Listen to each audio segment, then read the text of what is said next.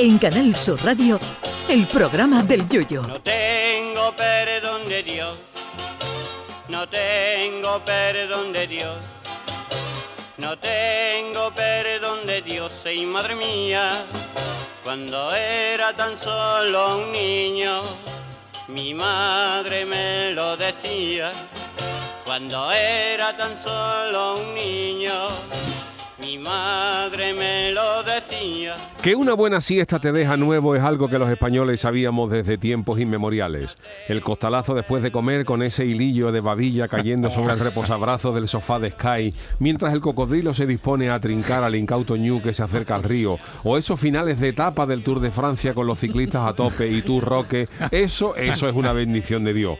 Y lo que ya sabíamos los españoles desde que el mundo es mundo, ahora va y lo confirma la ciencia. Varios investigadores internacionales han llegado a la conclusión de que dormir la siesta puede ayudar a que no se acelere el desarrollo de enfermedades neurodegenerativas como el Alzheimer o el Parkinson. Hasta aquí todo bien, pero todo tiene un pero.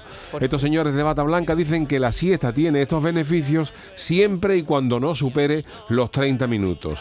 Y aquí ya entramos en el terreno de la discusión.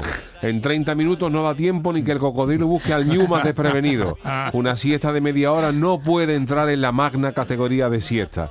Un sueño de 30 minutos después de almorzar se le puede llamar cabezazo, costalazo, pegársela un ratito, pero nunca siesta.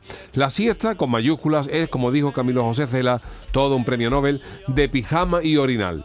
Una siesta que se precie es de 4 a 6 mínimo, con las persianas bajadas, el móvil, el móvil apagado y con la vibración quitada, las ventanas cerradas y con toalla por abajo para que no entre ruido alguno, y el rifle con la mira telescópica cargado bajo la almohada por si algún vecino osara perturbar el descanso del guerrero.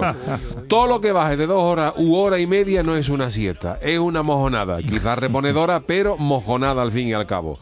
De la siesta hay que levantarse con los sentidos perdidos, más desorientado que una brújula en una lavadora, sin saber que tiene que ir a trabajar o a merendar. Para media horita no se echa uno, al menos voluntariamente. Otra cosa es que te venza el sueño y pegue una cabezada de esa mini envergadura, pero conscientemente jamás.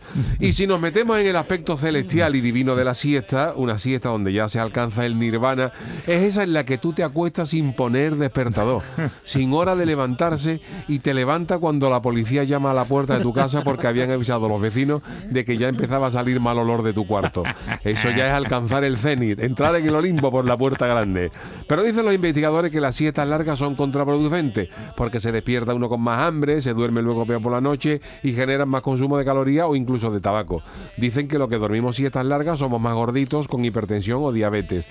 Por lo visto, el resto del estilo de vida no tiene nada que ver. ¿Eh? por lo visto, sino que lo malo es la siesta larga. O sea, comerse dos ollas de menudo con dos teleras de campo para mojar y tres litros de cruz campo para echarlo para abajo y luego meterse tres flanes con nata y moverse menos que los dientes de arriba o fumarse dos paquetes educados al día no tiene nada que ver, sino que lo malo es la siesta larga. Pues yo este estudio lo resumiría en dos palabras. ¡Tequilla! Ay, mi velero, velero mío. Canal Sur Radio. Llévame contigo a la orilla del río. El programa del Yoyo.